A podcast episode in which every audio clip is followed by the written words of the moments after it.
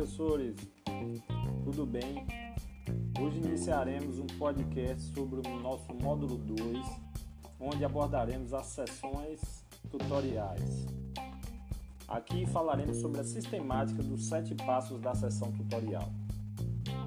É um dos momentos mais importantes dentro do P D L, porque a partir das sessões tutoriais é que são gerados conteúdos a serem discutidos nos outros segmentos do currículo de medicina. O primeiro passo da sessão tutorial se refere à leitura do problema. Os alunos recebem um problema inédito, né, o qual eles nunca viram e nem se prepararam para ele, né, e a partir dali eles vão fazer a leitura desse problema.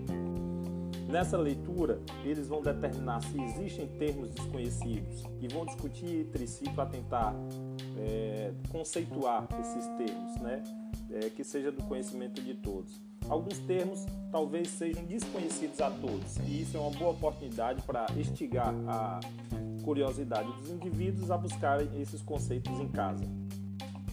O segundo passo se refere a definição da ideia central.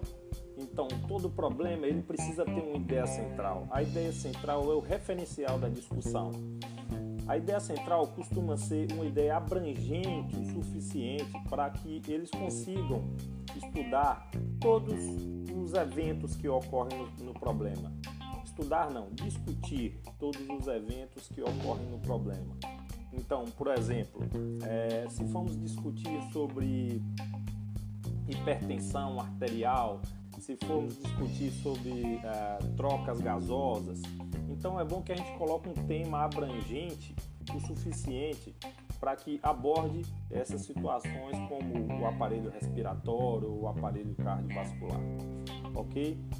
Bem, o passo três talvez seja o passo mais rico da tutoria, onde a gente chama de brainstorm ou tempestade de ideias.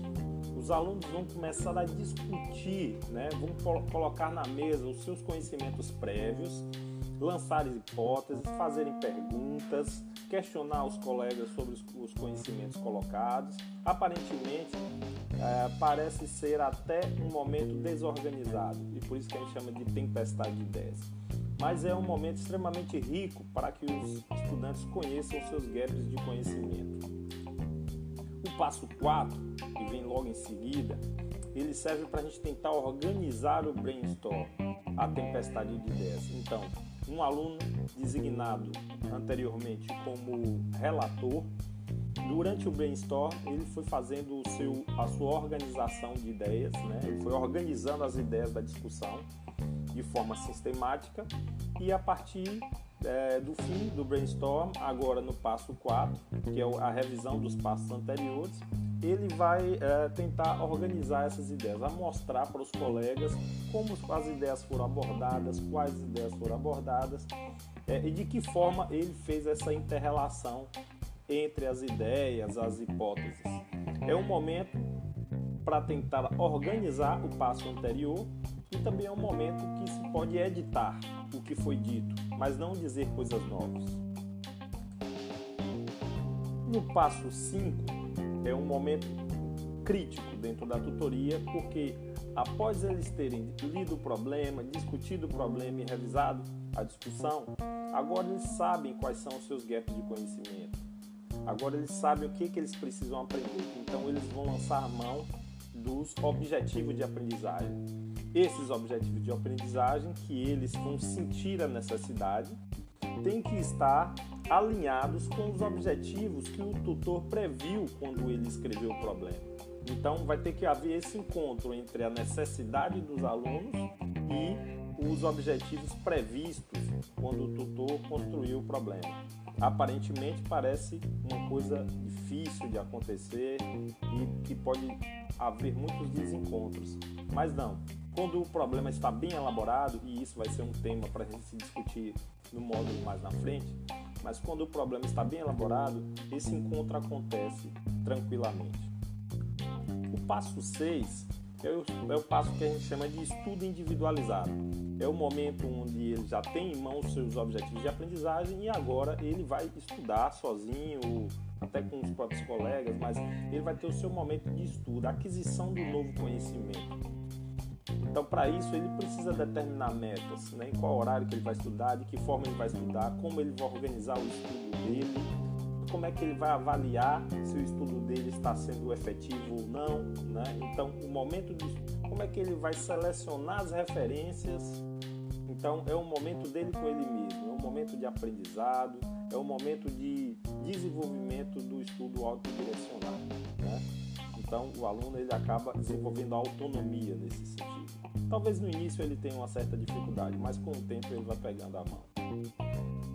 E após o passo seis, vem o passo sete, quer dizer, ele já estudou, ele já tem um novo conhecimento, ele desfez de, é, alguns desencontros que houveram na discussão anterior e agora, com o novo conhecimento em mãos, ele vai sentar novamente à mesa e vai discutir e responder aqueles objetivos determinados no evento anterior. E aí agora ele vai colocar à prova o conhecimento dele. Será que ele aprendeu corretamente? Será que as relações que ele fez estão corretas? Será que o que ele aprendeu é igual ao que o colega aprendeu? Todos eles têm os mesmos objetivos. Então tem que chegar ao mesmo lugar. É o momento de verificação da qualidade do aprendizado do aluno. E o tutor, durante todos esses passos, ele vai observando, orientando e estimulando para que os estudantes possam fazê-los de forma autônoma e de desenvolvimento de um senso crítico e dessa autonomia de aprendizagem. Bem, de forma rápida e objetiva, esses são os sete passos da sessão tutorial que discutiremos de forma mais detalhada na nossa aula de terça-feira. Um grande abraço a todos. Indico que façam a leitura do módulo dois, porque lá tem informações importantíssimas para que a gente possa tirar dúvidas durante o nosso próximo encontro. Um abraço a todos e até mais.